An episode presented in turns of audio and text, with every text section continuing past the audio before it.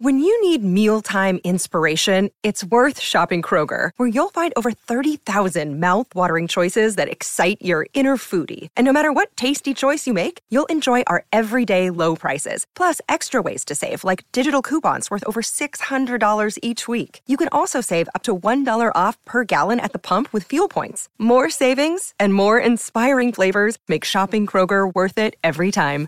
Kroger, fresh for everyone. Fuel restrictions apply. Good risings. I'm Liz Earnshaw, and this is Hash It Out. Today's listener question is Why do so many people have affairs and then leave the marriage for the affair partner? So, there's a lot of reasons that people have affairs. We might like to think that it could boil down to just one issue the other person's a jerk, or they're avoidant, they're a bad person. There's so many reasons that people have affairs. In my work as a couples therapist, I work with a lot of people who have experienced what's called a relational norm violation, which means that somebody in the relationship violated a norm that the couple came up with. For example, the norm is monogamy, and the other person violated it, and they had another sexual partner or emotional partner and violated that norm, causing a betrayal, you know, what we also call an affair. And in my work with couples, I have seen so many reasons for affairs. Sometimes it's because the partner doesn't really want to be in the relationship anymore. And so instead of having that direct conversation and ending the relationship, they have an affair in order to almost create like a fantasy of not being in that relationship. That, however, is actually usually not the number one reason. Some other reasons are that they feel like they are personally missing something in their life. It has nothing to do with their partner. They might be really reminiscing about a time in their life where they had more freedom, or maybe they've started to find that they no longer feel attractive and somebody gives them that attention and they go towards that desire to feel attractive or feel needed or feel wanted by a new person. Some people might have affairs because they don't actually believe in monogamy at their core. And while they tell their partner that they do, they don't. And then they break the contract that they've made because they're not able to be honest about the fact they don't believe in it. Some people have affairs because they're being punitive. They're getting back at their partner for something. You know, you don't give me enough emotional support at home, so I'm going to find somebody that does. Some people have affairs due to substance use. They didn't want to have an affair. They drank too much. They slept with somebody. So there are so many reasons that people have affairs. Although there's many reasons, the outcome tends to be very similar across the board. It tends to feel shocking to the partner who has been violated. It shakes up their entire sense of self and their entire sense of the relationship.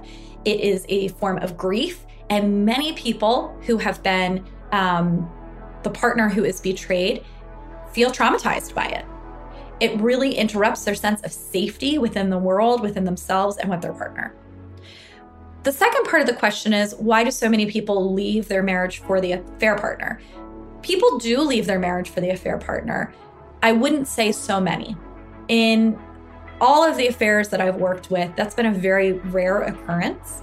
It does happen. Most people either end the relationship with the affair partner and they try to figure out what to do with their marriage, or they end the relationship with the affair partner and they end the relationship with their partner and they go off and they're single, or they stay in their marriage and then they're still too avoidant to deal with it and they kind of maintain the affair partner. Rarely they will say, I'm in love with this person I'm having an affair with, and I'm going to leave this relationship, and then I'm actually going to go be in a relationship with this other person. That is far less common. Very, very, very painful when that happens, of course. And again, I can't tell you the why because there's so many individual reasons. Sometimes it might be that they really do find that this person is a better match for them, and unfortunately, they went about it in a way that really violated the trust of the other person. But there are so many reasons, right? And that's why human behavior is challenging because of all of the reasons. With all of that being said, the outcome, again, is still incredibly painful. And that's why we need to really work on learning how to be relational individuals. Being relational means that we're able to respect the people that we make contracts with. And if we have to change those contracts, we're direct about it, we're straightforward, and we don't do things that are going to harm the other person. And if we do, we take accountability for it.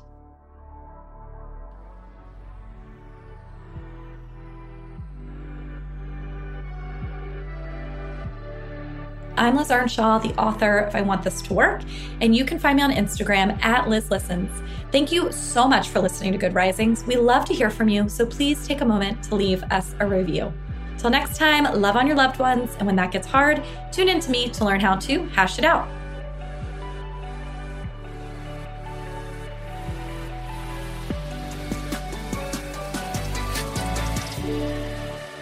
Good Risings is presented by Cavalry Audio.